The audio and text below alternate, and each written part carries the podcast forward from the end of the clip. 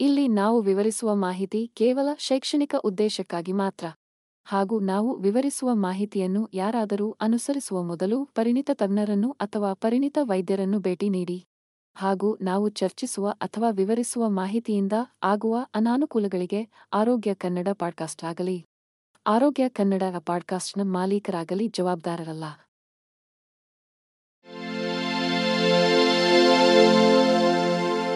ಆರೋಗ್ಯ ಮಾಹಿತಿಯ ಏಕೈಕ ತಾಣ.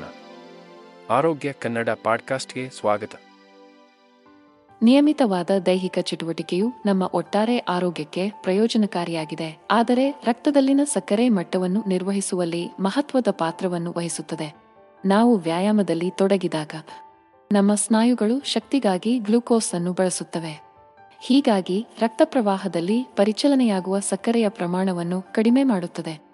ಹೆಚ್ಚುವರಿಯಾಗಿ ದೈಹಿಕ ಚಟುವಟಿಕೆಯು ಇನ್ಸುಲಿನ್ ಸೂಕ್ಷ್ಮತೆಯನ್ನು ಹೆಚ್ಚಿಸುತ್ತದೆ. ಜೀವಕೋಶಗಳು ಗ್ಲೂಕೋಸ್ ಅನ್ನು ಹೆಚ್ಚು ಪರಿಣಾಮಕಾರಿಯಾಗಿ ಬಳಸಿಕೊಳ್ಳಲು ಅನುವು ಮಾಡಿಕೊಡುತ್ತದೆ. ಇದರರ್ಥ ಸಣ್ಣ ಪ್ರಮಾಣದ ವ್ಯಾಯಾಮವು ರಕ್ತದಲ್ಲಿನ ಸಕ್ಕರೆಯನ್ನು ಕಡಿಮೆ ಮಾಡಲು ಮತ್ತು ಸ್ಪೈಕ್ಗಳನ್ನು ತಡೆಗಟ್ಟುವಲ್ಲಿ ದೊಡ್ಡ ಪರಿಣಾಮವನ್ನು ಬೀರುತ್ತದೆ. ಆದರೆ ಇದು ರಕ್ತದ ಸಕ್ಕರೆಯ ಮಟ್ಟದಲ್ಲಿ ದೈಹಿಕ ಚಟುವಟಿಕೆಯ ತಕ್ಷಣದ ಪರಿಣಾಮಗಳ ಬಗ್ಗೆ ಮಾತ್ರವಲ್ಲ. ನಿಯಮಿತ ವ್ಯಾಯಾಮವು ಗ್ಲೈಸೆಮಿಕ್ ನಿಯಂತ್ರಣದಲ್ಲಿ ದೀರ್ಘಾವಧಿಯ ಸುಧಾರಣೆಗಳಿಗೆ ಕಾರಣವಾಗಬಹುದು. ಸಕ್ರಿಯ ಜೀವನ ಶೈಲಿಯನ್ನು ನಿರ್ವಹಿಸುವ ವ್ಯಕ್ತಿಗಳು ಟೈಪ್ ಎರಡು ಮಧುಮೇಹವನ್ನು ಅಭಿವೃದ್ಧಿಪಡಿಸುವ ಸಾಧ್ಯತೆ ಕಡಿಮೆ ಎಂದು ಅಧ್ಯಯನಗಳು ತೋರಿಸಿವೆ ಅಥವಾ ಅಧಿಕ ರಕ್ತದ ಸಕ್ಕರೆ ಮಟ್ಟಕ್ಕೆ ಸಂಬಂಧಿಸಿದ ತೊಂದರೆಗಳನ್ನು ಅನುಭವಿಸುತ್ತಾರೆ. ಇದಲ್ಲದೆ ಓಟ ಅಥವಾ ಈಜು ಮುಂತಾದ ಏರೋಬಿಕ್ ವ್ಯಾಯಾಮಗಳಲ್ಲಿ ತೊಡಗಿಸಿಕೊಳ್ಳುವುದು ಇನ್ಸುಲಿನ್ ಸೂಕ್ಷ್ಮತೆಯನ್ನು ಹೆಚ್ಚಿಸುತ್ತದೆ ಮತ್ತು ತೂಕ ನಿರ್ವಹಣೆಗೆ ಸಹಾಯ ಮಾಡುತ್ತದೆ ಎಂದು ಸಾಬೀತಾಗಿದೆ. ಆರೋಗ್ಯಕರ ರಕ್ತದಲ್ಲಿನ ಸಕ್ಕರೆ ಮಟ್ಟವನ್ನು ಕಾಪಾಡಿಕೊಳ್ಳಲು ಎರಡು ಅಗತ್ಯ ಅಂಶಗಳು. ನಿಮ್ಮ ದೈನಂದಿನ ದಿನಚರಿಯಲ್ಲಿ ನಿಯಮಿತ ದೈಹಿಕ ಚಟುವಟಿಕೆಯನ್ನು ಸೇರಿಸುವುದು ಬೆದರಿಸುವ ಅಥವಾ ಸಮಯ ತೆಗೆದುಕೊಳ್ಳುವ ಅಗತ್ಯವಿಲ್ಲ. ಸಣ್ಣ ಬದಲಾವಣೆಗಳು ದೊಡ್ಡ ವ್ಯತ್ಯಾಸವನ್ನು ಮಾಡಬಹುದು. ಊಟದ ನಂತರ ಸಣ್ಣ ನಡಿಗೆಗಳನ್ನು ತೆಗೆದುಕೊಳ್ಳುವುದು ಅಥವಾ ನಿಮ್ಮ ವ್ಯಾಯಾಮದ ಕಟ್ಟುಪಾಡುಗಳಲ್ಲಿ ಶಕ್ತಿ ತರಬೇತಿ ವ್ಯಾಯಾಮಗಳನ್ನು ಸೇರಿಸುವುದು, ರಕ್ತದಲ್ಲಿನ ಸಕ್ಕರೆ ಮಟ್ಟವನ್ನು ಕಡಿಮೆ ಮಾಡಲು ಮತ್ತು ಉತ್ತಮ ಒಟ್ಟಾರೆ ಆರೋಗ್ಯವನ್ನು ಸಾಧಿಸಲು ಪರಿಣಾಮಕಾರಿ ಮಾರ್ಗಗಳಾಗಿವೆ. ಆದ್ದರಿಂದ ನಿಮ್ಮ ಬೂಟುಗಳನ್ನು ಲೇಸ್ ಮಾಡಿ ಮತ್ತು ಚಲಿಸುವಂತೆ ಮಾಡಿ. ನೀವು ದೈಹಿಕವಾಗಿ ಉತ್ತಮವಾಗುವುದು ಮಾತ್ರವಲ್ಲ. ನಿಮ್ಮ ರಕ್ತದಲ್ಲಿನ ಸಕ್ಕರೆ ಮಟ್ಟವನ್ನು ನಿರ್ವಹಿಸುವ ಮತ್ತು ಆರೋಗ್ಯಕರ ಜೀವನವನ್ನು ನಡೆಸುವಲ್ಲಿ ನೀವು ಸಕಾರಾತ್ಮಕ ಕ್ರಮಗಳನ್ನು ತೆಗೆದುಕೊಳ್ಳುತ್ತೀರಿ. ರಕ್ತದಲ್ಲಿನ ಸಕ್ಕರೆ ಮಟ್ಟವನ್ನು ನಿರ್ವಹಿಸಲು ಸಮತೋಲಿತ ಆಹಾರವು ನಿರ್ಣಾಯಕವಾಗಿದೆ. ವಿಶೇಷವಾಗಿ ಅಧಿಕ ರಕ್ತದ ಸಕ್ಕರೆ ಹೊಂದಿರುವ ವ್ಯಕ್ತಿಗಳಿಗೆ ಕಾರ್ಬೋಹೈಡ್ರೇಟ್ಗಳು. ಪ್ರೋಟೀನ್ ಮತ್ತು ಆರೋಗ್ಯಕರ ಕೊಬ್ಬುಗಳ ಸರಿಯಾದ ಸಂಯೋಜನೆಯನ್ನು ಒಳಗೊಂಡಿರುವ ಆಹಾರವು ರಕ್ತದಲ್ಲಿನ ಸಕ್ಕರೆಯ ಸ್ಪೈಕ್ಗಳನ್ನು ನಿಯಂತ್ರಿಸಲು ಮತ್ತು ದಿನವಿಡೀ ಸ್ಥಿರವಾದ ಶಕ್ತಿಯ ಮಟ್ಟವನ್ನು ಕಾಪಾಡಿಕೊಳ್ಳಲು ಸಹಾಯ ಮಾಡುತ್ತದೆ. ಸಮತೋಲಿತ ಆಹಾರವನ್ನು ಯೋಜಿಸುವಾಗ ಪರಿಗಣಿಸಬೇಕಾದ ಒಂದು ಅಂಶವೆಂದರೆ ಸರಳವಾದವುಗಳಿಗಿಂತ ಸಂಕೀರ್ಣ ಕಾರ್ಬೋಹೈಡ್ರೇಟ್ಗಳನ್ನು ಆರಿಸುವುದು. ಧಾನ್ಯಗಳು. ಹಣ್ಣುಗಳು ಮತ್ತು ತರಕಾರಿಗಳಂತಹ ಸಂಕೀರ್ಣ ಕಾರ್ಬೋಹೈಡ್ರೇಟ್ಗಳು ನಿಧಾನವಾಗಿ ಜೀರ್ಣವಾಗುತ್ತವೆ ಮತ್ತು ಹಠಾತ್ ಸ್ಪೈಕ್ಗಳನ್ನು ಉಂಟು ಮಾಡುವ ಬದಲು ಕ್ರಮೇಣವಾಗಿ ರಕ್ತ ಪ್ರವಾಹಕ್ಕೆ ಗ್ಲೂಕೋಸ್ ಅನ್ನು ಬಿಡುಗಡೆ ಮಾಡುತ್ತವೆ. ಸಂಕೀರ್ಣ ಕಾರ್ಬೋಹೈಡ್ರೇಟ್ಗಳ ಜೊತೆಗೆ, ನಿಮ್ಮ ಊಟದಲ್ಲಿ ನೇರ ಪ್ರೋಟೀನ್ಗಳನ್ನು ಒಳಗೊಂಡಂತೆ ರಕ್ತದಲ್ಲಿನ ಸಕ್ಕರೆ ಮಟ್ಟವನ್ನು ಪರಿಣಾಮಕಾರಿಯಾಗಿ ನಿರ್ವಹಿಸಲು ಸಹಾಯ ಮಾಡುತ್ತದೆ. ಕಾರ್ಬೋಹೈಡ್ರೇಟ್ಗಳಿಗಿಂತ ಪ್ರೋಟೀನ್ಗಳು ಜೀರ್ಣಿಸಿಕೊಳ್ಳಲು ಹೆಚ್ಚು ಸಮಯ ತೆಗೆದುಕೊಳ್ಳುತ್ತದೆ. ಇದು ರಕ್ತ ಪ್ರವಾಹಕ್ಕೆ ಸಕ್ಕರೆಯ ಹೀರಿಕೊಳ್ಳುವಿಕೆಯನ್ನು ನಿಧಾನಗೊಳಿಸಲು ಸಹಾಯ ಮಾಡುತ್ತದೆ. ಇದು ರಕ್ತದಲ್ಲಿನ ಸಕ್ಕರೆಯ ಮಟ್ಟದಲ್ಲಿ ತ್ವರಿತ ಏರಿಳಿತವನ್ನು ತಡೆಯುತ್ತದೆ ಮತ್ತು ಶಕ್ತಿಯ ಸ್ಥಿರ ಪೂರೈಕೆಯನ್ನು ಒದಗಿಸುತ್ತದೆ. ಚಿಕನ್ ಸ್ತನ, ಮೀನು, ತೋಪು ಅಥವಾ ದ್ವಿದಳ ಧಾನ್ಯಗಳಂತಹ ಮೂಲಗಳನ್ನು ನಿಮ್ಮ ಊಟದಲ್ಲಿ ಸೇರಿಸುವುದರಿಂದ ನೀವು ಸಾಕಷ್ಟು ಪ್ರೋಟೀನ್ ಸೇವನೆಯನ್ನು ಖಚಿತಪಡಿಸಿಕೊಳ್ಳಬಹುದು. ಇದಲ್ಲದೆ ಆರೋಗ್ಯಕರ ಕೊಬ್ಬುಗಳು, ರಕ್ತದಲ್ಲಿನ ಸಕ್ಕರೆ ಮಟ್ಟವನ್ನು ಪರಿಣಾಮಕಾರಿಯಾಗಿ ನಿರ್ವಹಿಸಲು ಸಮತೋಲಿತ ಆಹಾರದ ಅತ್ಯಗತ್ಯ ಅಂಶವಾಗಿದೆ. ಆವಕಾಡೋಗಳು. ಬೀಜಗಳು ಮತ್ತು ಬೀಜಗಳಂತಹ ಆಹಾರಗಳನ್ನು ಒಳಗೊಂಡಂತೆ ರಕ್ತದಲ್ಲಿನ ಸಕ್ಕರೆಯ ಏರಿಳಿತಗಳನ್ನು ಸ್ಥಿರಗೊಳಿಸಲು ಸಹಾಯ ಮಾಡುವ ಜೊತೆಗೆ ಅಗತ್ಯವಾದ ಪೋಷಕಾಂಶಗಳನ್ನು ಒದಗಿಸಬಹುದು. ಆರೋಗ್ಯಕರ ಕೊಬ್ಬುಗಳು ಜೀರ್ಣಕ್ರಿಯೆಯನ್ನು ನಿಧಾನಗೊಳಿಸಲು ಸಹಾಯ ಮಾಡುತ್ತದೆ ಮತ್ತು ದಿನವಿಡೀ ದೀರ್ಘಾವಧಿಯವರೆಗೆ ನೀವು ಪೂರ್ಣ ಭಾವನೆಯನ್ನು ಹೊಂದಿರುತ್ತೀರಿ. ಅವು ಜೀವಕೋಶಗಳಲ್ಲಿ ಇನ್ಸುಲಿನ್ ಸೂಕ್ಷ್ಮತೆಯನ್ನು ಹೆಚ್ಚಿಸುತ್ತವೆ. ರಕ್ತ ಪ್ರವಾಹದಿಂದ ಗ್ಲೂಕೋಸ್ ಅನ್ನು ಪರಿಣಾಮಕಾರಿಯಾಗಿ ಪ್ರಕ್ರಿಯೆಗೊಳಿಸಲು ಅನುವು ಮಾಡಿಕೊಡುತ್ತದೆ. ಸಂಕೀರ್ಣ ಕಾರ್ಬೋಹೈಡ್ರೇಟ್ಗಳು. ನೇರ ಪ್ರೋಟೀನ್ಗಳು ಮತ್ತು ಆರೋಗ್ಯಕರ ಕೊಬ್ಬುಗಳನ್ನು ಒಳಗೊಂಡಿರುವ ಸಮತೋಲಿತ ಆಹಾರವನ್ನು ಅನುಸರಿಸುವ ಮೂಲಕ. ಅಧಿಕ ರಕ್ತದ ಸಕ್ಕರೆ ಮಟ್ಟವನ್ನು ಹೊಂದಿರುವ ವ್ಯಕ್ತಿಗಳು ಒಟ್ಟಾರೆ ಆರೋಗ್ಯವನ್ನು ಖಾತ್ರಿಪಡಿಸಿಕೊಳ್ಳುವಾಗ ಅವರ ಸ್ಥಿತಿಯ ಮೇಲೆ ಉತ್ತಮ ನಿಯಂತ್ರಣವನ್ನು ಸಾಧಿಸಬಹುದು. ಆಲ್ಕೋಹಾಲ್. ಸಕ್ಕರೆ, ಪಾನೀಯಗಳು ಮತ್ತು ಹೆಚ್ಚಿನ ಕಾರ್ಬೋಹೈಡ್ರೇಟ್ ಆಹಾರಗಳಂತೆಯೇ ರಕ್ತದಲ್ಲಿನ ಸಕ್ಕರೆಯ ಮಟ್ಟದಲ್ಲಿ ಸ್ಪೈಕ್ ಅನ್ನು ಉಂಟುಮಾಡಬಹುದು. ಅತಿಯಾಗಿ ಸೇವಿಸಿದಾಗ ಆಲ್ಕೋಹಾಲ್ ಗ್ಲೂಕೋಸ್ ಮಟ್ಟವನ್ನು ಪರಿಣಾಮಕಾರಿಯಾಗಿ ನಿಯಂತ್ರಿಸುವ ಯಕೃತ್ತಿನ ಸಾಮರ್ಥ್ಯವನ್ನು ಅಡ್ಡಿಪಡಿಸುತ್ತದೆ. ಇದು ಕಡಿಮೆ ರಕ್ತದ ಸಕ್ಕರೆ ಅಥವಾ ಹೈಪೋಗ್ಲಿಸಿಮಿಯಾವನ್ನು ಅಭಿವೃದ್ಧಿಪಡಿಸುವ ಹೆಚ್ಚಿನ ಅಪಾಯವನ್ನು ವ್ಯಕ್ತಿಗಳಿಗೆ ಇರಿಸುತ್ತದೆ. ಆದಾಗ್ಯೂ ಆಲ್ಕೋಹಾಲ್ನ ಮಧ್ಯಮ ಸೇವನೆಯು ಯಕೃತ್ತಿನಿಂದ ಗ್ಲೂಕೋಸ್ ಉತ್ಪಾದನೆಯನ್ನು ಪ್ರತಿಬಂಧಿಸುವ ಸಾಮರ್ಥ್ಯದಿಂದಾಗಿ ರಕ್ತದಲ್ಲಿನ ಸಕ್ಕರೆ ಮಟ್ಟವನ್ನು ತಾತ್ಕಾಲಿಕವಾಗಿ ಕಡಿಮೆ ಮಾಡುತ್ತದೆ. ಆರೋಗ್ಯಕರ ರಕ್ತದಲ್ಲಿನ ಸಕ್ಕರೆ ಮಟ್ಟವನ್ನು ಕಾಪಾಡಿಕೊಳ್ಳುವಾಗ ಆಲ್ಕೋಹಾಲ್ಯುಕ್ತ ಪಾನೀಯಗಳನ್ನು ಆನಂದಿಸಲು ಬಂದಾಗ ಮಿತವಾಗಿರುವುದು ಮುಖ್ಯವಾಗಿದೆ. ಮಧುಮೇಹ ಅಥವಾ ಪ್ರಿಡಿಯಾಬಿಟಿಸ್ ಹೊಂದಿರುವ ವ್ಯಕ್ತಿಗಳು ಹೆಚ್ಚು ಸೂಕ್ಷ್ಮವಾದ ಗ್ಲೂಕೋಸ್ ನಿಯಂತ್ರಣ ಕಾರ್ಯವಿಧಾನಗಳನ್ನು ಹೊಂದಿರುವುದರಿಂದ ವಿಶೇಷವಾಗಿ ಜಾಗರೂಕರಾಗಿರುವುದು ಅತ್ಯಗತ್ಯ. ರಕ್ತದಲ್ಲಿನ ಸಕ್ಕರೆಯ ಮೇಲೆ ವಿವಿಧ ರೀತಿಯ ಆಲ್ಕೋಹಾಲ್ ಪ್ರಭಾವವನ್ನು ಅರ್ಥಮಾಡಿಕೊಳ್ಳುವುದು ಸಹ ಮುಖ್ಯವಾಗಿದೆ. ಉದಾಹರಣೆಗೆ, ಸೋಡಾ ನೀರು ಅಥವಾ ಡೇಟ್ ಸೋಡಾದಂತಹ ಕ್ಯಾಲೋರಿ. ಮುಕ್ತ ಆಯ್ಕೆಗಳೊಂದಿಗೆ ಬೆರೆಸಿದ ಸ್ಪಷ್ಟವಾದ ಸ್ಪಿರಿಟ್ಗಳಿಗೆ ಹೋಲಿಸಿದರೆ ಸಕ್ಕರೆ ಮಿಕ್ಸರ್ಗಳನ್ನು ಹೊಂದಿರುವ ಸಿಹಿ ಕಾಕ್ಟೇಲ್ಗಳು ರಕ್ತದ ಸಕ್ಕರೆಯಲ್ಲಿ ದೊಡ್ಡ ಸ್ಪೈಕ್ಗಳಿಗೆ ಕಾರಣವಾಗಬಹುದು. ಕೊನೆಯಲ್ಲಿ, ತಮ್ಮ ರಕ್ತದಲ್ಲಿನ ಸಕ್ಕರೆ ಮಟ್ಟವನ್ನು ಸ್ಥಿರವಾಗಿ ಮತ್ತು ಆರೋಗ್ಯಕರವಾಗಿಡಲು ಗುರಿಯನ್ನು ಹೊಂದಿರುವ ವ್ಯಕ್ತಿಗಳಿಗೆ ಆಲ್ಕೋಹಾಲ್ ಸೇವನೆಯ ಬಗ್ಗೆ ಎಚ್ಚರವಾಗಿರುವುದು ನಿರ್ಣಾಯಕವಾಗಿದೆ. ಮಿತವಾದ ಮದ್ಯಪಾನವು ಆರೋಗ್ಯ ಸ್ಥಿತಿಗೆ ಒಳಪಡದವರಿಗೆ ನೇರವಾಗಿ ಹಾನಿಯಾಗದಿದ್ದರೂ ಸೇವಿಸುವ ಆಲ್ಕೋಹಾಲ್ ಯುಕ್ತ ಪಾನೀಯಗಳ ಪ್ರಕಾರ ಮತ್ತು ಪ್ರಮಾಣದ ಬಗ್ಗೆ ತಿಳುವಳಿಕೆಯುಳ್ಳ ನಿರ್ಧಾರಗಳನ್ನು ತೆಗೆದುಕೊಳ್ಳುವುದು ಬುದ್ಧಿವಂತವಾಗಿದೆ. ಮಧುಮೇಹ ಹೊಂದಿರುವ ಜನರು ತಮ್ಮ ರಕ್ತದಲ್ಲಿನ ಸಕ್ಕರೆ ಮಟ್ಟವನ್ನು ದಿನಕ್ಕೆ ಹಲವಾರು ಬಾರಿ ಮೇಲ್ವಿಚಾರಣೆ ಮಾಡಬೇಕಾಗುತ್ತದೆ ಮತ್ತು ಒಳ್ಳೆಯ ಕಾರಣಕ್ಕಾಗಿ ಆರೋಗ್ಯಕರ ರಕ್ತದಲ್ಲಿನ ಸಕ್ಕರೆ ಮಟ್ಟವನ್ನು ಕಾಪಾಡಿಕೊಳ್ಳುವುದು ಅವರ ಒಟ್ಟಾರೆ ಯೋಗಕ್ಷೇಮಕ್ಕೆ ನಿರ್ಣಾಯಕವಾಗಿದೆ. ರಕ್ತದಲ್ಲಿನ ಸಕ್ಕರೆಯ ಮಟ್ಟವು ತುಂಬಾ ಹೆಚ್ಚಾದಾಗ, ಇದು ಹೃದ್ರೋಗ ಮೂತ್ರಪಿಂಡದ ಹಾನಿ ಮತ್ತು ನರಗಳ ಹಾನಿಯಂತಹ ಹಲವಾರು ತೊಡಕುಗಳಿಗೆ ಕಾರಣವಾಗಬಹುದು. ತಮ್ಮ ರಕ್ತದಲ್ಲಿನ ಸಕ್ಕರೆ ಮಟ್ಟವನ್ನು ನಿಯಮಿತವಾಗಿ ಮೇಲ್ವಿಚಾರಣೆ ಮಾಡುವ ಮೂಲಕ ಮಧುಮೇಹ ಹೊಂದಿರುವ ವ್ಯಕ್ತಿಗಳು ತಮ್ಮ ಸ್ಥಿತಿಯನ್ನು ಉತ್ತಮವಾಗಿ ನಿರ್ವಹಿಸಬಹುದು ಮತ್ತು ಈ ಸಂಭಾವ್ಯ ತೊಡಕುಗಳ ಅಪಾಯವನ್ನು ಕಡಿಮೆ ಮಾಡಬಹುದು. ರಕ್ತದಲ್ಲಿನ ಸಕ್ಕರೆ ಮಟ್ಟವನ್ನು ಆಗಾಗ್ಗೆ ಮೇಲ್ವಿಚಾರಣೆ ಮಾಡುವುದರಿಂದ ಮಧುಮೇಹ ಹೊಂದಿರುವ ವ್ಯಕ್ತಿಗಳು ಕೆಲವು ಆಹಾರಗಳು ಚಟುವಟಿಕೆಗಳು ಅಥವಾ ಔಷಧಿಗಳು ತಮ್ಮ ಗ್ಲೂಕೋಸ್ ಮಟ್ಟವನ್ನು ಹೇಗೆ ಪರಿಣಾಮ ಬೀರುತ್ತವೆ ಎಂಬುದರ ಕುರಿತು ಹೆಚ್ಚು ಅರಿವು ಮೂಡಿಸಲು ಅನುವು ಮಾಡಿಕೊಡುತ್ತದೆ. ಈ ಅಮೂಲ್ಯವಾದ ಒಳನೋಟವು ಅವರ ಆಹಾರ ಮತ್ತು ಜೀವನ ಶೈಲಿಯಲ್ಲಿ ಆರೋಗ್ಯಕರ ಆಯ್ಕೆಗಳನ್ನು ಮಾಡಲು ಅನುವು ಮಾಡಿಕೊಡುತ್ತದೆ. ಉದಾಹರಣೆಗೆ, ಒಂದು ನಿರ್ದಿಷ್ಟ ಆಹಾರವನ್ನು ನಿರಂತರವಾಗಿ ಸೇವಿಸುವುದರಿಂದ ರಕ್ತದಲ್ಲಿನ ಸಕ್ಕರೆಯ ಹೆಚ್ಚಳಕ್ಕೆ ಕಾರಣವಾಗುತ್ತದೆ ಎಂದು ಅವರು ಗಮನಿಸಿದರೆ. ಅವರು ತಮ್ಮ ಊಟದ ಯೋಜನೆಯನ್ನು ಸರಿಹೊಂದಿಸಬಹುದು ಅಥವಾ ಆರೋಗ್ಯ ವೃತ್ತಿಪರರಿಂದ ಮಾರ್ಗದರ್ಶನ ಪಡೆಯಬಹುದು. ನಿಯಮಿತವಾದ ಮೇಲ್ವಿಚಾರಣೆಯು ಜನರು ದಿನವಿಡೀ ತಮ್ಮ ರಕ್ತದಲ್ಲಿನ ಸಕ್ಕರೆಯ ಏರಿಳಿತದ ಮಾದರಿಗಳನ್ನು ಅರ್ಥಮಾಡಿಕೊಳ್ಳಲು ಸಹಾಯ ಮಾಡುತ್ತದೆ. ಆದ್ದರಿಂದ ಅವರು ಸಮಸ್ಯೆಯಾಗುವ ಮೊದಲು ಸೂಕ್ತ ಕ್ರಮವನ್ನು ತೆಗೆದುಕೊಳ್ಳಬಹುದು. ಇದಲ್ಲದೆ, ಆಗಾಗ್ಗೆ ಮೇಲ್ವಿಚಾರಣೆ ಮಧುಮೇಹ ಹೊಂದಿರುವ ವ್ಯಕ್ತಿಗಳಿಗೆ ತಮ್ಮ ಆರೋಗ್ಯದ ಮೇಲೆ ಹೆಚ್ಚಿನ ನಿಯಂತ್ರಣವನ್ನು ಹೊಂದಲು ಅಧಿಕಾರ ನೀಡುತ್ತದೆ. ಅವರ ದೈನಂದಿನ ನಿರ್ಧಾರಗಳು ತಮ್ಮ ರಕ್ತದ ಸಕ್ಕರೆಯ ಮಟ್ಟಗಳ ಮೇಲೆ ಬೀರುವ ಪರಿಣಾಮವನ್ನು ಅರ್ಥಮಾಡಿಕೊಳ್ಳುವ ಮೂಲಕ ಸ್ವಯಂಭ. ಆರೈಕೆಯಲ್ಲಿ ಸಕ್ರಿಯವಾಗಿ ತೊಡಗಿಸಿಕೊಳ್ಳಲು ಇದು ಅವರಿಗೆ ಅವಕಾಶವನ್ನು ನೀಡುತ್ತದೆ. ನಿಯಮಿತ ಮೇಲ್ವಿಚಾರಣೆಯ ಮೂಲಕ ಅವರ ಸ್ಥಿತಿಯ ಈ ಅಂಶವನ್ನು ನಿರ್ವಹಿಸುವ ಜವಾಬ್ದಾರಿಯನ್ನು ತೆಗೆದುಕೊಳ್ಳುವ ಮೂಲಕ. ವ್ಯಕ್ತಿಗಳು ಕೇವಲ ಔಷಧಿಗಳ ಮೇಲೆ ನಿಷ್ಕ್ರಿಯವಾಗಿ ಅವಲಂಬಿತರಾಗುವ ಬದಲು ಆರೋಗ್ಯಕರ ಜೀವನ ಶೈಲಿಯನ್ನು ಕಾಪಾಡಿಕೊಳ್ಳಲು ಪೂರ್ವಭಾವಿ ಪಾಲ್ಗೊಳ್ಳುವವರಾಗುತ್ತಾರೆ. ಅಂತಿಮವಾಗಿ ಸ್ಥಿರವಾದ ಮೇಲ್ವಿಚಾರಣೆಯು ಮಧುಮೇಹವನ್ನು ಸಮರ್ಥವಾಗಿ ನಿರ್ವಹಿಸಲು ಸಹಾಯ ಮಾಡುತ್ತದೆ, ಆದರೆ ಪರಿಸ್ಥಿತಿಯೊಂದಿಗೆ ವಾಸಿಸುವವರಲ್ಲಿ ಒಟ್ಟಾರೆ ದೈಹಿಕ ಮತ್ತು ಮಾನಸಿಕ ಯೋಗಕ್ಷೇಮವನ್ನು ಉತ್ತೇಜಿಸುತ್ತದೆ. ಮೇದೋಜ್ಜೀರಕ ಗ್ರಂಥಿಯ ಬೀಟಾ ಕೋಶಗಳಿಂದ ಉತ್ಪತ್ತಿಯಾಗುವ ಇನ್ಸುಲಿನ್. ಸಾಮಾನ್ಯವಾಗಿ ಕಡಿಮೆ ಮೌಲ್ಯಯುತವಾದ ಹಾರ್ಮೋನ್. ಆರೋಗ್ಯಕರ ರಕ್ತದಲ್ಲಿನ ಸಕ್ಕರೆ ಮಟ್ಟವನ್ನು ಕಾಪಾಡಿಕೊಳ್ಳುವಲ್ಲಿ ನಿರ್ಣಾಯಕ ಪಾತ್ರವನ್ನು ವಹಿಸುತ್ತದೆ. ಊಟದ ನಂತರ ನಮ್ಮ ರಕ್ತದಲ್ಲಿನ ಸಕ್ಕರೆಯ ಮಟ್ಟವು ತುಂಬಾ ಹೆಚ್ಚಾದಾಗ, ರಕ್ತ ಪ್ರವಾಹದಿಂದ ನಮ್ಮ ಜೀವಕೋಶಗಳಿಗೆ ಗ್ಲೂಕೋಸ್ ಅನ್ನು ಸರಿಸಲು ಇನ್ಸುಲಿನ್ ಸಹಾಯ ಮಾಡುತ್ತದೆ. ಈ ಪ್ರಕ್ರಿಯೆಯು ನಮ್ಮ ಜೀವಕೋಶಗಳು ಅತ್ಯುತ್ತಮವಾಗಿ ಕಾರ್ಯನಿರ್ವಹಿಸಲು ಅಗತ್ಯವಾದ ಶಕ್ತಿಯನ್ನು ಹೊಂದಿದೆ ಎಂದು ಖಚಿತಪಡಿಸುತ್ತದೆ. ಆದರೆ ರಕ್ತನಾಳಗಳು ಮತ್ತು ನರಗಳಿಗೆ ಹಾನಿಯಂತಹ ಸಂಭಾವ್ಯ ಹಾನಿಕಾರಕ ತೊಡಕುಗಳನ್ನು ತಡೆಯುತ್ತದೆ. ಆದಾಗ್ಯೂ ಇನ್ಸುಲಿನ್ ಪ್ರಭಾವವು ರಕ್ತದಲ್ಲಿನ ಸಕ್ಕರೆಯನ್ನು ನಿಯಂತ್ರಿಸುವುದನ್ನು ಮೀರಿ ವಿಸ್ತರಿಸುತ್ತದೆ ಎಂಬುದನ್ನು ಗಮನಿಸುವುದು ಮುಖ್ಯ.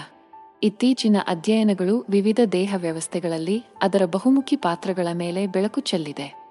ಉದಾಹರಣೆಗೆ, ಮೆದುಳಿನ ಕೋಶಗಳ ನಡುವಿನ ಸಂವಹನವನ್ನು ಸುಧಾರಿಸುವ ಮೂಲಕ ಇನ್ಸುಲಿನ್ ಮೆಮೊರಿ ಮತ್ತು ಜ್ಞಾನವನ್ನು ಹೆಚ್ಚಿಸುತ್ತದೆ ಎಂದು ಸಂಶೋಧನೆ ತೋರಿಸಿದೆ. ಇದಲ್ಲದೆ, ಈ ಹಾರ್ಮೋನ್ ಲಿಪಿಡ್ ಚಯಾಪಚಯ ಕ್ರಿಯೆಯಲ್ಲಿ ತೊಡಗಿಸಿಕೊಂಡಿದೆ. ಶಕ್ತಿಯು ಸಮೃದ್ಧವಾಗಿರುವಾಗ ಕೊಬ್ಬಿನ ಶೇಖರಣೆಯನ್ನು ಉತ್ತೇಜಿಸುತ್ತದೆ ಮತ್ತು ಉಪವಾಸ ಅಥವಾ ವ್ಯಾಯಾಮದ ಸಮಯದಲ್ಲಿ ಇಂಧನಕ್ಕಾಗಿ ಅದರ ಸ್ಥಗಿತವನ್ನು ತಡೆಯುತ್ತದೆ. ಹೆಚ್ಚುವರಿಯಾಗಿ, ಉದಯೋನ್ಮುಖ ಪುರಾವೆಗಳು, ಸ್ನಾಯುವಿನ ದ್ರವ್ಯರಾಶಿ ಮತ್ತು ಶಕ್ತಿಯನ್ನು ಸಂರಕ್ಷಿಸುವಲ್ಲಿ ಇನ್ಸುಲಿನ್ ನಿರ್ಣಾಯಕ ಪಾತ್ರವನ್ನು ವಹಿಸುತ್ತದೆ ಎಂದು ಸೂಚಿಸುತ್ತದೆ. ಅಸ್ಥಿಪಂಜರದ ಸ್ನಾಯು ಇನ್ಸುಲಿನ್ ಸಿಗ್ನಲಿಂಗ್ಗೆ ಹೆಚ್ಚು ಸ್ಪಂದಿಸುತ್ತದೆ. ಇದು ಪ್ರೋಟೀನ್ ಸಂಶ್ಲೇಷಣೆಯನ್ನು ಉತ್ತೇಜಿಸುತ್ತದೆ ಮತ್ತು ಸ್ನಾಯುವಿನ ಸ್ಥಗಿತವನ್ನು ತಡೆಯುತ್ತದೆ. ಈ ಸಂಶೋಧನೆಯು ತಮ್ಮ ಕಾರ್ಯಕ್ಷಮತೆಯನ್ನು ಅತ್ಯುತ್ತಮವಾಗಿಸಲು ಬಯಸುವ ಕ್ರೀಡಾಪಟುಗಳಿಗೆ ಮಾತ್ರವಲ್ಲದೆ ವಯಸ್ಸಿಗೆ ಸಂಬಂಧಿಸಿದ ಸ್ನಾಯುವಿನ ನಷ್ಟವನ್ನು ತಡೆಗಟ್ಟುವ ಮೂಲಕ ಆರೋಗ್ಯಕರ ವಯಸ್ಸನ್ನು ಕಾಪಾಡಿಕೊಳ್ಳುವ ಗುರಿಯನ್ನು ಹೊಂದಿರುವ ವಯಸ್ಸಾದ ವ್ಯಕ್ತಿಗಳಿಗೂ ಗಮನಾರ್ಹ ಪರಿಣಾಮಗಳನ್ನು ಹೊಂದಿದೆ. ಕೊನೆಯಲ್ಲಿ, ಸಾಮಾನ್ಯವಾಗಿ ಗ್ಲೂಕೋಸ್ ನಿಯಂತ್ರಣದೊಂದಿಗೆ ಮಾತ್ರ ಸಂಬಂಧಿಸಿದ್ದರು ಇನ್ಸುಲಿನ್ ಪರಿಣಾಮಗಳು ರಕ್ತದಲ್ಲಿನ ಸಕ್ಕರೆ ಮಟ್ಟವನ್ನು ನಿಯಂತ್ರಿಸುವುದನ್ನು ಮೀರಿ ವಿಸ್ತರಿಸುತ್ತವೆ.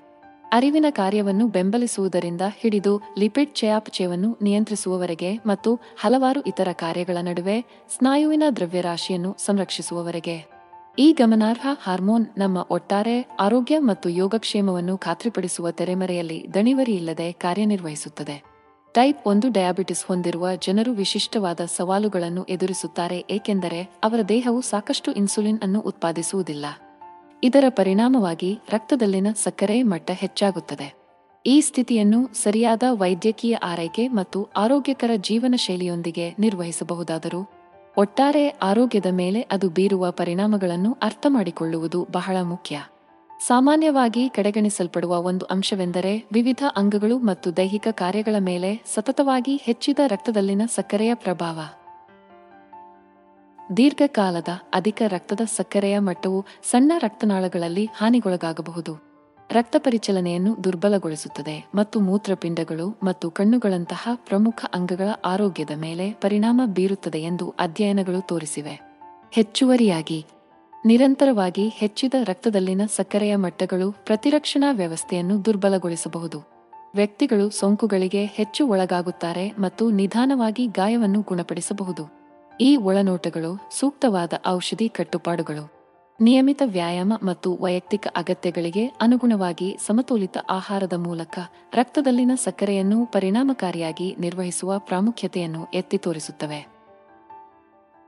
ಟೈಪ್ ಒಂದು ಮಧುಮೇಹವನ್ನು ಸುತ್ತುವರೆದಿರುವ ಸಂಕೀರ್ಣತೆಗಳು ಇನ್ಸುಲಿನ್ ಉತ್ಪಾದನೆಯನ್ನು ಗುರಿಯಾಗಿಸುವ ಅಥವಾ ದೇಹದೊಳಗೆ ಗ್ಲೂಕೋಸ್ ನಿಯಂತ್ರಣವನ್ನು ಬಲಪಡಿಸುವ ನವೀನ ಚಿಕಿತ್ಸೆಗಳ ಕುರಿತು ನಡೆಯುತ್ತಿರುವ ಸಂಶೋಧನೆಯ ಅಗತ್ಯವಿರುತ್ತದೆ. ನಿರಂತರ ಗ್ಲೂಕೋಸ್ ಮಾನಿಟರಿಂಗ್ ಸಿಸ್ಟಮ್ಗಳು ಮತ್ತು ಕ್ಲೋಸ್ಪಾ ಲೂಪ್ ಇನ್ಸುಲಿನ್ ವಿತರಣಾ ವ್ಯವಸ್ಥೆಗಳಂತಹ ಕೃತಕ ಮೇಧೋಜೀರಕ ಗ್ರಂಥಿ ಎಂದು ಕರೆಯಲ್ಪಡುವ ತಂತ್ರಜ್ಞಾನದಲ್ಲಿ ಗಮನಾರ್ಹ ಪ್ರಗತಿಗಳು ಕಂಡುಬಂದಿದ್ದರು. ಈ ದೀರ್ಘಕಾಲದ ಸ್ಥಿತಿಯೊಂದಿಗೆ ಬದುಕುವವರಿಗೆ ಫಲಿತಾಂಶಗಳನ್ನು ಸುಧಾರಿಸಲು ಹೆಚ್ಚಿನ ಪರಿಶೋಧನೆಯ ಅಗತ್ಯವಿದೆ. ಆಟದಲ್ಲಿ ಈ ಆಧಾರವಾಗಿರುವ ಕಾರ್ಯವಿಧಾನಗಳನ್ನು ಅರ್ಥಮಾಡಿಕೊಳ್ಳುವ ಮೂಲಕ ಆರೋಗ್ಯ ವೃತ್ತಿಪರರು ಮತ್ತು ಸಂಶೋಧಕರು ತಮ್ಮ ರಕ್ತದಲ್ಲಿನ ಸಕ್ಕರೆ ಮಟ್ಟವನ್ನು ಪರಿಣಾಮಕಾರಿಯಾಗಿ ನಿರ್ವಹಿಸುವಾಗ ಟೈಪ್ ಒಂದು ಮಧುಮೇಹ ಹೊಂದಿರುವ ಜನರು ಆರೋಗ್ಯಕರ ಜೀವನವನ್ನು ನಡೆಸಲು ಅನುವು ಮಾಡಿಕೊಡುವ ವೈಯಕ್ತಿಕ ಪರಿಹಾರಗಳ ಕಡೆಗೆ ಕೆಲಸ ಮಾಡುವುದನ್ನು ಮುಂದುವರಿಸಬಹುದು. ಟೈಪ್ ಎರಡು ಡಯಾಬಿಟಿಸ್ನಲ್ಲಿ ಅಧಿಕ ರಕ್ತದ ಸಕ್ಕರೆಯ ಮಟ್ಟವು ಇನ್ಸುಲಿನ್ಗೆ ದೇಹದ ಪ್ರತಿರೋಧದ ಪರಿಣಾಮವಾಗಿರಬಹುದು. ಗ್ಲೂಕೋಸ್ನ ಹೀರಿಕೊಳ್ಳುವಿಕೆ ಮತ್ತು ಶೇಖರಣೆಯನ್ನು ನಿಯಂತ್ರಿಸಲು ಇನ್ಸುಲಿನ್ ವಿಶಿಷ್ಟವಾಗಿ ಜವಾಬ್ದಾರರಾಗಿದ್ದರು. ಈ ಸ್ಥಿತಿಯಲ್ಲಿ ಹಾಗೆ ಮಾಡುವಲ್ಲಿ ಅದು ಕಡಿಮೆ ಪರಿಣಾಮಕಾರಿಯಾಗುತ್ತದೆ. ಇದು ರಕ್ತ ಪ್ರವಾಹದಲ್ಲಿ ಗ್ಲೂಕೋಸ್ನ ಶೇಖರಣೆಗೆ ಕಾರಣವಾಗುತ್ತದೆ. ಜೀವಕೋಶಗಳು ಅವುಗಳ ಪ್ರಾಥಮಿಕ ಶಕ್ತಿಯ ಮೂಲವನ್ನು ಕಸಿದುಕೊಳ್ಳುತ್ತದೆ ಮತ್ತು ಅಧಿಕ ರಕ್ತದ ಸಕ್ಕರೆ ಮಟ್ಟಕ್ಕೆ ಕಾರಣವಾಗುತ್ತದೆ. ಈ ಪ್ರಕ್ರಿಯೆಯನ್ನು ಅರ್ಥ ಮಾಡಿಕೊಳ್ಳುವುದು ನಿರ್ಣಾಯಕವಾಗಿದೆ, ಏಕೆಂದರೆ ಇದು ಟೈಪ್ ಎರಡು ಮಧುಮೇಹವನ್ನು ನಿರ್ವಹಿಸುವಲ್ಲಿ ಆರೋಗ್ಯಕರ ಜೀವನ ಶೈಲಿಯ ಪ್ರಾಮುಖ್ಯತೆಯನ್ನು ಎತ್ತಿ ತೋರಿಸುತ್ತದೆ. ಸಮತೋಲಿತ ಆಹಾರವನ್ನು ಅಳವಡಿಸಿಕೊಳ್ಳುವ ಮೂಲಕ ಮತ್ತು ನಿಯಮಿತವಾಗಿ ವ್ಯಾಯಾಮ ಮಾಡುವ ಮೂಲಕ ವ್ಯಕ್ತಿಗಳು ತಮ್ಮ ಇನ್ಸುಲಿನ್ ಸೂಕ್ಷ್ಮತೆಯನ್ನು ಸುಧಾರಿಸಬಹುದು ಮತ್ತು ಉತ್ತಮ ರಕ್ತದಲ್ಲಿನ ಸಕ್ಕರೆ ನಿಯಂತ್ರಣವನ್ನು ಉತ್ತೇಜಿಸಬಹುದು. ಕೇವಲ ಔಷಧಿಗಳ ಮೇಲೆ ಅವಲಂಬಿತರಾಗುವ ಬದಲು. ಈ ಪೂರ್ವಭಾವಿ ಕ್ರಮಗಳು ರೋಗಿಗಳಿಗೆ ತಮ್ಮದೇ ಆದ ಚಿಕಿತ್ಸಾ ಯೋಜನೆಯಲ್ಲಿ ಸಕ್ರಿಯವಾಗಿ ಭಾಗವಹಿಸಲು ಅನುವು ಮಾಡಿಕೊಡುತ್ತದೆ. ಇದಲ್ಲದೆ ಟೈಪ್ ಎರಡು ಡಯಾಬಿಟಿಸ್ ಮಲ್ಟಿಫ್ಯಾಕ್ಟೋರಿಯಲ್ ಎಂದು ಗುರುತಿಸುವುದು, ರಕ್ತದಲ್ಲಿನ ಸಕ್ಕರೆ ಮಟ್ಟವನ್ನು ಕಡಿಮೆ ಮಾಡುವುದನ್ನು ಮೀರಿ ಪರ್ಯಾಯ ಚಿಕಿತ್ಸೆಗಳ ಮೇಲೆ ಬೆಳಕು ಚೆಲ್ಲಲು ಸಹಾಯ ಮಾಡುತ್ತದೆ. ಉರಿಯೂತ ಮತ್ತು ಆಕ್ಸಿಡೇಟಿವ್ ಒತ್ತಡದಂತಹ ಇತರ ಅಂಶಗಳನ್ನು ಹೇಗೆ ಪರಿಹರಿಸುವುದು, ಒಟ್ಟಾರೆ ಆರೋಗ್ಯ ಮತ್ತು ರೋಗ ನಿರ್ವಹಣೆಗೆ ಪರಿಸ್ಥಿತಿ ಹೊಂದಿರುವ ವ್ಯಕ್ತಿಗಳಲ್ಲಿ ವಿಶಾಲ ಪ್ರಯೋಜನಗಳನ್ನು ಹೊಂದಿರಬಹುದು ಎಂಬುದನ್ನು ಸಂಶೋಧಕರು ಪರಿಶೀಲಿಸುತ್ತಿದ್ದಾರೆ. ಈ ಹೊಸ ಒಳನೋಟಗಳು ಟೈಪ್ ಎರಡು ಡಯಾಬಿಟಿಸ್ ಬಗ್ಗೆ ನಮ್ಮ ತಿಳುವಳಿಕೆಯನ್ನು ವಿಸ್ತರಿಸುವುದಲ್ಲದೆ ಅದರ ತಡೆಗಟ್ಟುವಿಕೆ ಮತ್ತು ಚಿಕಿತ್ಸಾ ತಂತ್ರಗಳಲ್ಲಿ ಕ್ರಾಂತಿಯನ್ನುಂಟು ಮಾಡುವ ಭವಿಷ್ಯದ ಪ್ರಗತಿಗಳಿಗೆ ಭರವಸೆಯನ್ನು ನೀಡುತ್ತದೆ. ಗರ್ಭಾವಸ್ಥೆಯ ಮಧುಮೇಹವು ಗರ್ಭಿಣಿ ಮಹಿಳೆಯರ ಮೇಲೆ ಪರಿಣಾಮ ಬೀರುವ ಒಂದು ಸ್ಥಿತಿಯಾಗಿದ್ದು, ಗರ್ಭಾವಸ್ಥೆಯಲ್ಲಿ ಅಧಿಕ ರಕ್ತದ ಸಕ್ಕರೆ ಮಟ್ಟವನ್ನು ಉಂಟುಮಾಡುತ್ತದೆ. ಇದು ಆತಂಕಕ್ಕೆ ಕಾರಣವಾಗಬಹುದು, ಏಕೆಂದರೆ ಇದು ತಾಯಿಯ ಆರೋಗ್ಯದ ಮೇಲೆ ಮಾತ್ರವಲ್ಲದೆ ಬೆಳೆಯುತ್ತಿರುವ ಮಗುವಿನ ಆರೋಗ್ಯದ ಮೇಲೂ ಪರಿಣಾಮ ಬೀರುತ್ತದೆ. ಅಧಿಕ ರಕ್ತದ ಸಕ್ಕರೆ ಮಟ್ಟವು ಒಳಗೊಂಡಿರುವ ಎರಡೂ ಪಕ್ಷಗಳ ಒಟ್ಟಾರೆ ಯೋಗಕ್ಷೇಮದ ಮೇಲೆ ಪರಿಣಾಮ ಬೀರಬಹುದು ಮತ್ತು ಚಿಕಿತ್ಸೆ ನೀಡದೆ ಬಿಟ್ಟರೆ ತೊಡಕುಗಳಿಗೆ ಕಾರಣವಾಗಬಹುದು. ಗರ್ಭಾವಸ್ಥೆಯ ಮಧುಮೇಹವನ್ನು ನಿರ್ವಹಿಸುವಲ್ಲಿ ಮತ್ತು ರಕ್ತದಲ್ಲಿನ ಸಕ್ಕರೆ ಮಟ್ಟವನ್ನು ನಿಯಂತ್ರಣದಲ್ಲಿಟ್ಟುಕೊಳ್ಳುವಲ್ಲಿ ಆರೋಗ್ಯಕರ ಜೀವನ ಶೈಲಿಯು ನಿರ್ಣಾಯಕವಾಗಿದೆ. ಪೋಷಕಾಂಶಗಳಲ್ಲಿ ಸಮೃದ್ಧವಾಗಿರುವ ಸಮತೋಲಿತ ಆಹಾರವನ್ನು ಸೇರಿಸುವುದು ಮತ್ತು ಸಂಸ್ಕರಿಸಿದ ಸಕ್ಕರೆಗಳಲ್ಲಿ ಕಡಿಮೆ ಈ ಮಟ್ಟವನ್ನು ನಿಯಂತ್ರಿಸಲು ಗಮನಾರ್ಹವಾಗಿ ಸಹಾಯ ಮಾಡುತ್ತದೆ. ನಿಯಮಿತ ವ್ಯಾಯಾಮವು ರಕ್ತದಲ್ಲಿನ ಸಕ್ಕರೆಯನ್ನು ನಿಯಂತ್ರಿಸುವಲ್ಲಿ ಪರಿಣಾಮಕಾರಿಯಾಗಿದೆ ಎಂದು ಸಾಬೀತಾಗಿದೆ.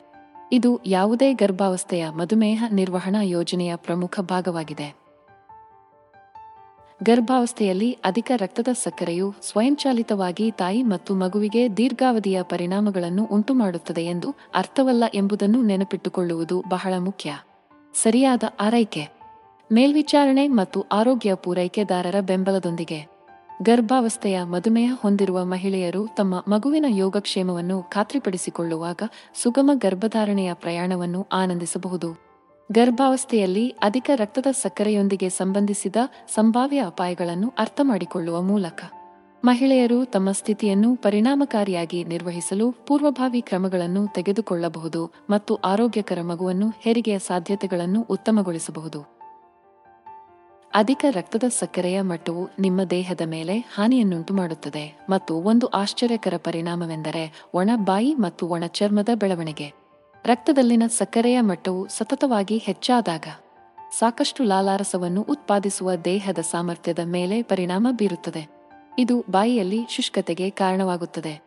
ಇದು ಅಸ್ವಸ್ಥತೆಯನ್ನು ಉಂಟುಮಾಡುವುದು ಮಾತ್ರವಲ್ಲದೆ ಹಲ್ಲುಕುಳಿಗಳು ಮತ್ತು ಒಸಡು ಕಾಯಿಲೆಯಂತಹ ಹಲ್ಲಿನ ಸಮಸ್ಯೆಗಳಿಗೆ ಹೆಚ್ಚಿನ ಅಪಾಯವನ್ನುಂಟು ಮಾಡುತ್ತದೆ ಹೆಚ್ಚುವರಿಯಾಗಿ. ಅಧಿಕ ರಕ್ತದ ಸಕ್ಕರೆಯ ಮಟ್ಟವು ಚರ್ಮದಲ್ಲಿ ತೈಲ ಸ್ರವಿಸುವಿಕೆಯ ಉತ್ಪಾದನೆಯನ್ನು ರಾಜಿ ಮಾಡಬಹುದು. ಇದರಿಂದಾಗಿ ಶುಷ್ಕ ಮತ್ತು ಫ್ಲಾಕಿ ಚರ್ಮವು ಉಂಟಾಗುತ್ತದೆ. ಆರೋಗ್ಯಕರ ರಕ್ತದಲ್ಲಿನ ಸಕ್ಕರೆ ಮಟ್ಟವನ್ನು ಕಾಪಾಡಿಕೊಳ್ಳುವುದು ಮಧುಮೇಹವನ್ನು ನಿರ್ವಹಿಸಲು ಮಾತ್ರವಲ್ಲದೆ ಒಟ್ಟಾರೆ ಯೋಗಕ್ಷೇಮಕ್ಕೂ ಮುಖ್ಯವಾಗಿದೆ. ಅಧಿಕ ರಕ್ತದ ಸಕ್ಕರೆಯಿಂದ ಉಂಟಾಗುವ ಒಣ ಬಾಯಿ ಮತ್ತು ಒಣ ಚರ್ಮ ಎರಡನ್ನೂ ಎದುರಿಸುವಲ್ಲಿ ಜಲಸಂಚಯನವು ನಿರ್ಣಾಯಕ ಪಾತ್ರವನ್ನು ವಹಿಸುತ್ತದೆ ಎಂಬುದನ್ನು ಅರ್ಥಮಾಡಿಕೊಳ್ಳುವುದು ಬಹಳ ಮುಖ್ಯ. ದಿನವಿಡೀ ಸಾಕಷ್ಟು ನೀರು ಕುಡಿಯುವುದು ನಿಮ್ಮ ಬಾಯಿಯನ್ನು ತೇವವಾಗಿರಿಸಲು ಮತ್ತು ಲಾಲಾರಸದ ಉತ್ಪಾದನೆಯನ್ನು ಉತ್ತೇಜಿಸಲು ಸಹಾಯ ಮಾಡುತ್ತದೆ. ಇದಲ್ಲದೆ, ಸಾಲ್ಮನ್ ಅಥವಾ ಚಿಯಾ ಬೀಜಗಳಂತಹ ಒಮೆಗಾ ಮೂರು ಕೊಬ್ಬಿನಾಮ್ಲಗಳಲ್ಲಿ ಸಮೃದ್ಧವಾಗಿರುವ ಆಹಾರವನ್ನು ನಿಮ್ಮ ಆಹಾರದಲ್ಲಿ ಸೇರಿಸಿಕೊಳ್ಳುವುದು ಉರಿಯೂತವನ್ನು ಕಡಿಮೆ ಮಾಡುವ ಮೂಲಕ ಮತ್ತು ತೇವಾಂಶವನ್ನು ಉಳಿಸಿಕೊಳ್ಳುವ ಮೂಲಕ ಚರ್ಮದ ಆರೋಗ್ಯವನ್ನು ಸುಧಾರಿಸಲು ಸಹಾಯ ಮಾಡುತ್ತದೆ. ಅಧಿಕ ರಕ್ತದ ಸಕ್ಕರೆಯ ಮಟ್ಟದಿಂದಾಗಿ ಒಣ ಬಾಯಿಯೊಂದಿಗೆ ವ್ಯವಹರಿಸುವಾಗ ನಿಯಮಿತವಾದ ಹಲ್ಲುಜ್ಜುವುದು, ಫ್ಲೋಸಿಂಗ್ ಮತ್ತು ದಂತ ತಪಾಸಣೆಗಳ ಮೂಲಕ ನಿಮ್ಮ ಬಾಯಿಯ ಆರೋಗ್ಯವನ್ನು ಕಾಳಜಿ ವಹಿಸುವುದು ಹೆಚ್ಚು ಮುಖ್ಯವಾಗಿದೆ ಎಂಬುದನ್ನು ನೆನಪಿಡಿ. ಮೃದುವಾದ ಶುದ್ಧೀಕರಣ ಮತ್ತು ಆರ್ದ್ರಕ ಉತ್ಪನ್ನಗಳನ್ನು ಒಳಗೊಂಡಿರುವ ತ್ವಚೆಯ ದಿನಚರಿಗಳಿಗೆ ಗಮನ ಕೊಡುವುದು ಒಣ ತ್ವಚೆಯಿಂದ ಉಂಟಾಗುವ ಅಸ್ವಸ್ಥತೆಯನ್ನು ಸಹ ನಿವಾರಿಸುತ್ತದೆ. ಸಮತೋಲಿತ ಊಟ. ವ್ಯಾಯಾಮ. ಸರಿಯಾದ ಜಲಸಂಚಯನದಂತಹ ಆರೋಗ್ಯಕರ ಅಭ್ಯಾಸಗಳಿಗೆ ಆದ್ಯತೆ ನೀಡುವುದು. ಪರಿಣಾಮಕಾರಿ ಆರೋಗ್ಯ ರಕ್ಷಣೆಯ ತಂತ್ರಗಳೊಂದಿಗೆ ಹೆಚ್ಚಿನ ರಕ್ತದಲ್ಲಿನ ಸಕ್ಕರೆ ಮಟ್ಟವನ್ನು ನಿರ್ವಹಿಸುವುದು ಮಾತ್ರವಲ್ಲದೆ, ಒಟ್ಟಾರೆ ಆರೋಗ್ಯಕರ ಜೀವನ ಶೈಲಿಗೆ ಕೊಡುಗೆ ನೀಡುತ್ತದೆ. ಅಧಿಕ ರಕ್ತದ ಸಕ್ಕರೆಯ ಮಟ್ಟವು ದೇಹದ ಮೇಲೆ ವಿವಿಧ ರೀತಿಯಲ್ಲಿ ಹಾನಿಯನ್ನುಂಟು ಮಾಡುತ್ತದೆ ಮತ್ತು ಒಂದು ಆಶ್ಚರ್ಯಕರ ಪರಿಣಾಮವೆಂದರೆ ಕಡಿತ ಮತ್ತು ಹುಣ್ಣುಗಳ ಗುಣಪಡಿಸುವ ಪ್ರಕ್ರಿಯೆಯ ಮೇಲೆ ಅದರ ಪ್ರಭಾವ. ನಮ್ಮ ರಕ್ತದಲ್ಲಿನ ಸಕ್ಕರೆಯ ಮಟ್ಟವು ನಿರಂತರವಾಗಿ ಹೆಚ್ಚಾದಾಗ, ಅದು ತನ್ನನ್ನು ತಾನೇ ಪರಿಣಾಮಕಾರಿಯಾಗಿ ಸರಿಪಡಿಸಲು ದೇಹದ ನೈಸರ್ಗಿಕ ಸಾಮರ್ಥ್ಯವನ್ನು ಅಡ್ಡಿಪಡಿಸುತ್ತದೆ. ಈ ನಿಧಾನಗತಿಯ ಗುಣಪಡಿಸುವ ಪ್ರಕ್ರಿಯೆಯು ಈಗಾಗಲೇ ದೀರ್ಘಕಾಲದ ಗಾಯಗಳು ಅಥವಾ ಮಧುಮೇಹ. ಸಂಬಂಧಿತ ಪಾದದ ಹುಣ್ಣುಗಳೊಂದಿಗೆ ವ್ಯವಹರಿಸುತ್ತಿರುವವರಿಗೆ ನಿರಾಶಾದಾಯಕ ಮತ್ತು ಚಿಂತಿತವಾಗಿದೆ. ಈ ವಿದ್ಯಮಾನದ ಹಿಂದಿನ ಕಾರಣವು ಹೆಚ್ಚಿನ ಗ್ಲೂಕೋಸ್ ಮಟ್ಟಗಳಿಗೆ ಒಡ್ಡಿಕೊಂಡಾಗ ಪ್ರತಿರಕ್ಷಣಾ ಕೋಶಗಳ ದುರ್ಬಲ ಕಾರ್ಯದಲ್ಲಿ ಇರುತ್ತದೆ. ಹೆಚ್ಚಿದ ರಕ್ತದಲ್ಲಿನ ಸಕ್ಕರೆಯು ಸೈಟೋಕಿನ್ಗಳ ಉತ್ಪಾದನೆಗೆ ಅಡ್ಡಿಪಡಿಸುತ್ತದೆ ಎಂದು ಸಂಶೋಧನೆ ಸೂಚಿಸುತ್ತದೆ. ಪ್ರತಿರಕ್ಷಣಾ ಪ್ರತಿಕ್ರಿಯೆಯನ್ನು ಸಕ್ರಿಯಗೊಳಿಸಲು ಜವಾಬ್ದಾರರಾಗಿರುವ ಸಿಗ್ನಲಿಂಗ್ ಅಣುಗಳು ಮತ್ತು ಗಾಯವನ್ನು ಗುಣಪಡಿಸಲು ಅಗತ್ಯವಾದ ಉರಿಯೂತ. ಇದಲ್ಲದೆ ರಕ್ತ ಪ್ರವಾಹದಲ್ಲಿನ ಹೆಚ್ಚುವರಿ ಗ್ಲೂಕೋಸ್ ಗ್ಲೈಕೋಸೈಲೇಷನ್ಗೆ ಕಾರಣವಾಗುತ್ತದೆ. ಪ್ರೋಟೀನ್ಗಳಿಗೆ ಸಕ್ಕರೆಯ ಅಣುಗಳ ಬಂಧವು. ಇದು ಗಾಯದ ಮುಚ್ಚುವಿಕೆ ಮತ್ತು ಪುನರ್ನಿರ್ಮಾಣಕ್ಕೆ ನಿರ್ಣಾಯಕವಾದ ಅಂಗಾಂಶಗಳಲ್ಲಿನ ಕಾಲಜನ್ ಫೈಬರ್ಗಳನ್ನು ಹಾನಿಗೊಳಿಸುತ್ತದೆ. ಆರೋಗ್ಯಕರ ರಕ್ತದಲ್ಲಿನ ಸಕ್ಕರೆ ಮಟ್ಟವನ್ನು ನಿರ್ವಹಿಸುವುದು ಒಟ್ಟಾರೆ ಯೋಗಕ್ಷೇಮಕ್ಕೆ ಅತ್ಯಗತ್ಯವಾದರೂ ನಾವು ಸಹಿಸಿಕೊಳ್ಳಬಹುದಾದ ಯಾವುದೇ ಗಾಯಗಳು ಅಥವಾ ಗಾಯಗಳಿಂದ ಸಕಾಲಿಕ ಚೇತರಿಕೆಯನ್ನು ಖಚಿತಪಡಿಸಿಕೊಳ್ಳುವಲ್ಲಿ ಇದು ಮಹತ್ವದ ಪಾತ್ರವನ್ನು ವಹಿಸುತ್ತದೆ. ದೈಹಿಕ ಚಟುವಟಿಕೆಯ ಜೊತೆಗೆ ಕಡಿಮೆಯ ಗ್ಲೈಸೆಮಿಕ್ ಸೂಚ್ಯಂಕ ಆಹಾರಗಳನ್ನು ಒಳಗೊಂಡಿರುವ ಸಮತೋಲಿತ ಆಹಾರ ಯೋಜನೆಯನ್ನು ರಚಿಸುವುದು ಅತ್ಯುತ್ತಮ ಗ್ಲೂಕೋಸ್ ಮಟ್ಟವನ್ನು ಕಾಪಾಡಿಕೊಳ್ಳಲು ಸಹಾಯ ಮಾಡುತ್ತದೆ. ಆದರೆ ಸೂಕ್ತವಾದ ಪ್ರತಿರಕ್ಷಣಾ ಕಾರ್ಯವನ್ನು ಬೆಂಬಲಿಸುವ ಮೂಲಕ ಸರಿಯಾದ ಗಾಯವನ್ನು ಗುಣಪಡಿಸಲು ಸಹಾಯ ಮಾಡುತ್ತದೆ. ಈ ಪೂರ್ವಭಾವಿ ಕ್ರಮಗಳನ್ನು ತೆಗೆದುಕೊಳ್ಳುವುದರಿಂದ ನಿಮ್ಮ ಆರೋಗ್ಯವನ್ನು ಮರುಸ್ಥಾಪಿಸುವುದು ಮಾತ್ರವಲ್ಲದೆ ಜೀವನವು ನಿಮಗೆ ಅನಿರೀಕ್ಷಿತ ಕರ್ಬಾಲ್ ಅನ್ನು ಎಸೆದಾಗ ಪರಿಣಾಮಕಾರಿಯಾಗಿ ಗುಣವಾಗಲು ನೀವು ಸಜ್ಜುಗೊಂಡಿರುವಿರಿ ಎಂದು ತಿಳಿದು ಆತ್ಮವಿಶ್ವಾಸವನ್ನು ಮರಳಿ ಪಡೆಯಲು ಸಹಾಯ ಮಾಡುತ್ತದೆ. ದೀರ್ಘಕಾಲದ ಅಧಿಕ ರಕ್ತದ ಸಕ್ಕರೆಯ ಮಟ್ಟವು ದೇಹದ ಮೇಲೆ ವಿವಿಧ ರೀತಿಯಲ್ಲಿ ಹಾನಿಯನ್ನುಂಟು ಮಾಡುತ್ತದೆ. ಅಂತಹ ಒಂದು ಪರಿಣಾಮವೆಂದರೆ ನರರೋಗದ ಬೆಳವಣಿಗೆ. ಇದು ನರಹಾನಿಯಿಂದ ನಿರೂಪಿಸಲ್ಪಟ್ಟಿದೆ. ಹೆಚ್ಚಿನ ಜನರು ಮಧುಮೇಹದೊಂದಿಗೆ ಅಧಿಕ ರಕ್ತದ ಸಕ್ಕರೆಯನ್ನು ಸಂಯೋಜಿಸಬಹುದಾದರೂ, ಅವರ ರಕ್ತದಲ್ಲಿನ ಸಕ್ಕರೆಯ ಮಟ್ಟವು ಸ್ಥಿರವಾಗಿ ಹೆಚ್ಚಿದ್ದರೆ ಮಧುಮೇಹವಿಲ್ಲದ ವ್ಯಕ್ತಿಗಳು ಸಹ ಈ ಸ್ಥಿತಿಯನ್ನು ಅನುಭವಿಸಬಹುದು ಎಂದು ಗುರುತಿಸುವುದು ಅತ್ಯಗತ್ಯ. ನರರೋಗವು ಕೈ ಮತ್ತು ಕಾಲುಗಳಲ್ಲಿ ಜುಮ್ಮೆನಿಸುವಿಕೆ ಅಥವಾ ಮರಗಟ್ಟುವಿಕೆಯಾಗಿ ಪ್ರಕಟವಾಗಬಹುದು. ಇದು ದೈನಂದಿನ ಚಟುವಟಿಕೆಗಳನ್ನು ನಿರ್ವಹಿಸುವಲ್ಲಿ ತೊಂದರೆಗೆ ಕಾರಣವಾಗುತ್ತದೆ. ಆದಾಗ್ಯೂ ನರಗಳ ಮೇಲೆ ಅಧಿಕ ರಕ್ತದ ಸಕ್ಕರೆಯ ಪ್ರಭಾವವು ಈ ದೈಹಿಕ ಲಕ್ಷಣಗಳನ್ನು ಮೀರಿ ವಿಸ್ತರಿಸುತ್ತದೆ. ಇತ್ತೀಚಿನ ಅಧ್ಯಯನಗಳು ದೀರ್ಘಕಾಲದ ಹೈಪರ್ಗ್ಲೈಸಿಮಿಯಾ ಮತ್ತು ಅರಿವಿನ ಕುಸಿತದ ನಡುವಿನ ಸಂಭಾವ್ಯ ಸಂಪರ್ಕವನ್ನು ಸೂಚಿಸಿವೆ. ನಿರಂತರವಾದ ಹೆಚ್ಚಿನ ಗ್ಲೂಕೋಸ್ ಮಟ್ಟಗಳಿಂದ ಉಂಟಾಗುವ ನರಹಾನಿ ಮೆದುಳಿನ ಕಾರ್ಯಚಟುವಟಿಕೆಗೆ ಸಹ ಪರಿಣಾಮ ಬೀರಬಹುದು ಎಂದು ತೋರಿಸುತ್ತದೆ. ಈ ಕಾದಂಬರಿ ದೃಷ್ಟಿಕೋನವು ದೈಹಿಕ ಯೋಗಕ್ಷೇಮಕ್ಕಾಗಿ ಮಾತ್ರವಲ್ಲದೆ ಅತ್ಯುತ್ತಮವಾದ ಅರಿವಿನ ಆರೋಗ್ಯಕ್ಕಾಗಿ ಆರೋಗ್ಯಕರ ರಕ್ತದಲ್ಲಿನ ಸಕ್ಕರೆ ಮಟ್ಟವನ್ನು ಕಾಪಾಡಿಕೊಳ್ಳುವ ಪ್ರಾಮುಖ್ಯತೆಯನ್ನು ಎತ್ತಿ ತೋರಿಸುತ್ತದೆ. ಅನಿಯಂತ್ರಿತ ಮಧುಮೇಹ ಅಥವಾ ಹೆಚ್ಚಿದ ರಕ್ತದಲ್ಲಿನ ಸಕ್ಕರೆ ಮಟ್ಟಗಳ ದೂರಗಾಮಿ ಪರಿಣಾಮಗಳನ್ನು ಅರ್ಥಮಾಡಿಕೊಳ್ಳುವ ಮೂಲಕ ವ್ಯಕ್ತಿಗಳು ತಮ್ಮ ಒಟ್ಟಾರೆ ಆರೋಗ್ಯವನ್ನು ಹೆಚ್ಚು ಪರಿಣಾಮಕಾರಿಯಾಗಿ ಆದ್ಯತೆ ನೀಡಬಹುದು. ರಕ್ತದ ಸಕ್ಕರೆಯ ಶ್ರದ್ಧೆಯ ಮೇಲ್ವಿಚಾರಣೆ ಮತ್ತು ನಿರ್ವಹಣೆಯ ಹೊರತಾಗಿ ಸಮತೋಲಿತ ಆಹಾರವನ್ನು ಅಳವಡಿಸಿಕೊಳ್ಳುವುದು ಮತ್ತು ನಿಯಮಿತ ವ್ಯಾಯಾಮದಲ್ಲಿ ತೊಡಗಿಸಿಕೊಳ್ಳುವುದು ನರರೋಗ ಮತ್ತು ಸಂಬಂಧಿತ ತೊಡಕುಗಳನ್ನು ತಡೆಗಟ್ಟುವಲ್ಲಿ ನಿರ್ಣಾಯಕ ಪಾತ್ರವನ್ನು ವಹಿಸುತ್ತದೆ. ನರಗಳ ಹಾನಿಯು ಕೇವಲ ಬಾಹ್ಯ ಸಂವೇದನೆಗಳನ್ನು ಮೀರಿ ವಿಸ್ತರಿಸುತ್ತದೆ ಎಂದು ಒಪ್ಪಿಕೊಳ್ಳುವುದರಿಂದ ಆರೋಗ್ಯಕರ ಗ್ಲೂಕೋಸ್ ಮಟ್ಟವನ್ನು ಕಾಪಾಡಿಕೊಳ್ಳುವುದು ಯೋಗಕ್ಷೇಮದ ಸಮಗ್ರ ವಿಧಾನಕ್ಕೆ ಏಕೆ ಮಹತ್ವದ್ದಾಗಿದೆ ಎಂಬುದನ್ನು ಒತ್ತಿ ಹೇಳುತ್ತದೆ. ದೈಹಿಕವಾಗಿ ಮತ್ತು ಮಾನಸಿಕವಾಗಿ. ದೀರ್ಘಕಾಲದ ಹೈಪರ್ಗ್ಲೈಸಿಮಿಯಾ.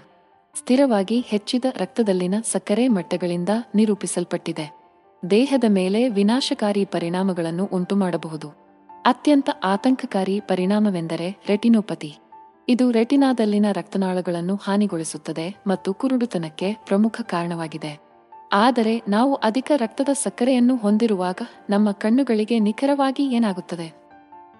ಇದನ್ನು ಅರ್ಥಮಾಡಿಕೊಳ್ಳಲು ಗ್ಲೂಕೋಸ್ ಮಟ್ಟಗಳು ಮತ್ತು ಕಣ್ಣಿನ ಆರೋಗ್ಯದ ನಡುವಿನ ಸಂಕೀರ್ಣವಾದ ಸಂಬಂಧವನ್ನು ನಾವು ಪರಿಶೀಲಿಸಬೇಕಾಗಿದೆ.